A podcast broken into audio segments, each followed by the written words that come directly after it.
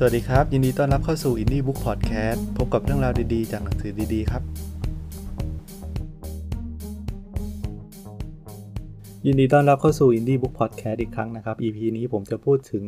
introvert นะครับ หรือหัวข้อว่า I am an introvert นะครับ ถ้าพูดถึง introvert แปลตามตัวก็คือคนที่เก็บตัว ไม่ชอบสูงสิงกับใคร และค่อนข้างถูกตีความไปในทางลบนะครับ สำหรับสังคมทั่วไปเนี่ยคนเก็บตัวมักถูกไปโยงกับเด็กที่มีปัญหาการเข้าสังคมไม่ได้ ไม่สามารถปรับตัวเข้ากับสังคม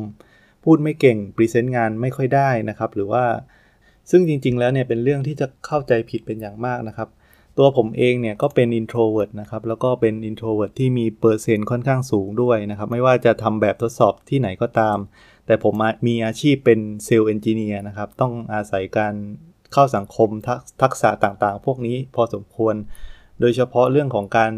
งานเลี้ยงสังสรรค์ลูกค้าเนี่ยก็จะทำให้ผมเสียพลังเป็นอย่างมากนะครับ บางครั้งเนี่ยก็ต้องเลี่ยงบ้าง แต่ว่าก็ต้องทำครับเพราะว่ามันเป็นหน้าที่ส่วนหน้าที่อื่นๆเนี่ยเช่นเรื่องของการเตรียมงาน เตรียมรายละเอียด วางแผนโครงการทำข้อมูลทางด้านวิศวกรรมพรีเซนต์งานนะครับ ก็ถือว่าเป็นจุดที่ผมทำได้ดีในระดับหนึ่ง การพูด ต่อหน้าคนเยอะๆเนี่ยจริง ๆ แล้วไม่เกี่ยวกับเรื่องของการเป็น introvert หรือว่า extrovert มันอยู่ที่การฝึกฝนแล้วก็เตรียมตัวนะครับ แต่โดยส่วนใหญ่แล้วเนี่ยคนที่เป็น introvert เนี่ยจะมีแนวโน้มที่จะเตรียมพร้อมมากกว่า มีข้อมูลที่แน่นกระชับมากกว่า เพราะว่าเขาเหล่านั้นเนี่ยไม่สามารถที่จะพูดไปเรื่อย ๆ ได้นะครับ เพราะว่าจะใช้พลังงานเยอะมาก โดยปกติแล้วเนี่ยมนุษย์เราเนี่ยถูกแบ่งออกเป็น 3 ประเภทนะครับ ประเภทแรกก็คือ introvert extrovert แล้วก็ ambivert นะครับ โดยสัดส่วนที่เป็น extrovert ก็จะมีเยอะหน่อยนะครับ หรือ ambivert เนี่ยก็จะมีเยอะนะครับทำให้บางครั้งเนี่ยมันเกิดการกำหนดมาตรฐานทางสังคมนะครับ โดยคนกลุ่มนี้เนี่ยชอบเห็นว่าเด็กที่เก็บตัวอยู่บ้านมีปัญหา แต่ว่าเด็กที่ว่าเป็นออกไปเล่นกับเพื่อนๆเยอะๆเนี่ยค่อนข้างจะเป็นเด็กที่ปกติ โดยกำหนดนะครับทำให้ธรรมชาติของคนที่เป็น introvert เนี่ยจะรู้สึกว่าตัวเองไม่ค่อยปกตินะครับ แล้วก็ต้องฝืน เพื่อที่จะเข้าสังคมไม่ได้นะครับ ตอนที่ผมเป็นวัยรุ่นเนี่ย ผมก็ไม่ค่อยชอบยุ่งกับคนอื่นเหมือนกันนะครับ แล้วก็ชอบอยู่คนเดียว ชอบอ่านหนังสือ อยู่หอพักก็อยากจะอยู่หอพักคนเดียวนะครับ ไม่ใช่ว่าผมเป็นคนที่มนุษยสัมพันธ์ไม่ดีนะครับ สามารถที่จะทำกิจกรรมมีเพื่อนเข้ากับคนอื่นได้ตามปกตินะครับ แต่ว่าเวลาที่เรามีการปฏิสัมพันธ์เข้าสังคมมากเกินไปเนี่ยจะทำให้ผมหมดแรงนะครับ ซึ่งต่างจากเพื่อนบางคนเนี่ย เวลาที่เขาอยู่กับสังคม หรือว่าอยู่กับคนอื่นเยอะๆเนี่ย มันจะช่วยให้เติมเต็มพลังงานของเขาครับ เวลาที่จัดทริปไปเที่ยวกับเพื่อนๆเนี่ยผมก็จะเป็นคนที่ทำงานอะไรที่แบบไม่ต้องใช้การพูดคุยเยอะ อย่างเช่น จุดไฟย่างปลาย่างกุ้งอะไรพวกนี้ครับ แต่ว่า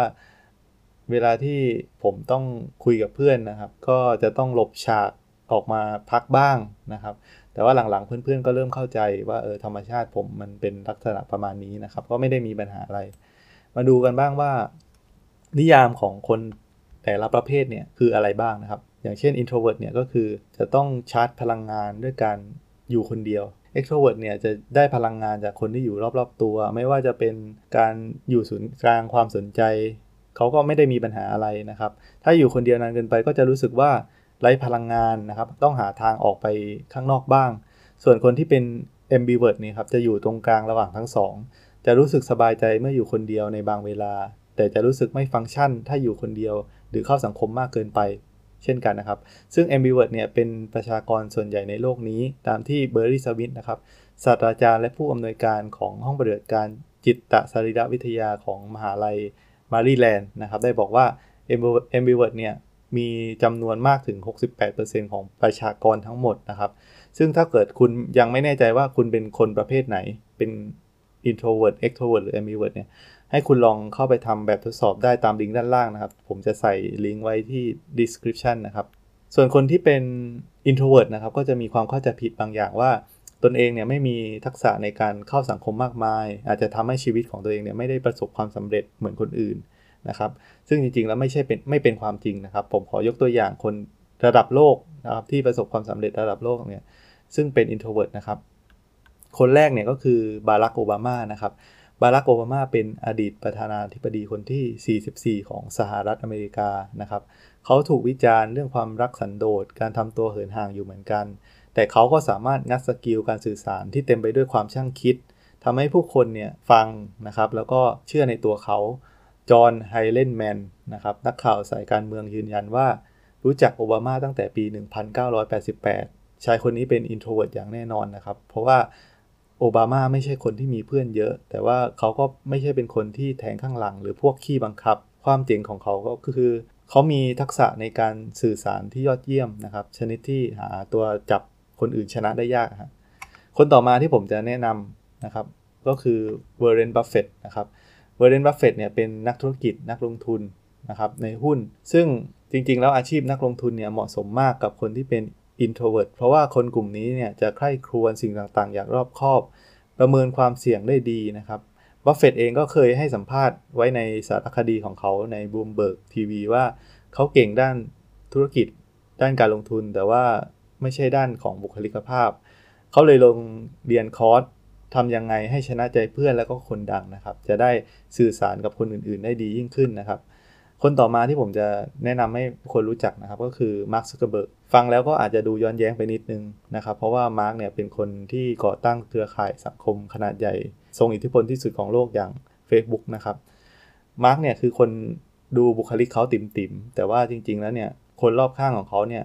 บอกว่าเขาเนี่ยเป็นคนใจดีอบอุ่น แล้วก็ช่วยเหลือผู้อื่น ไม่เบ่งใส่คนอื่นนะครับ แล้วก็ทำน้ำเป็นทำตัวเป็นน้ำครึ่งแก้วเสมอ จนกลายเป็นหัวหน้าที่ลูกน้อง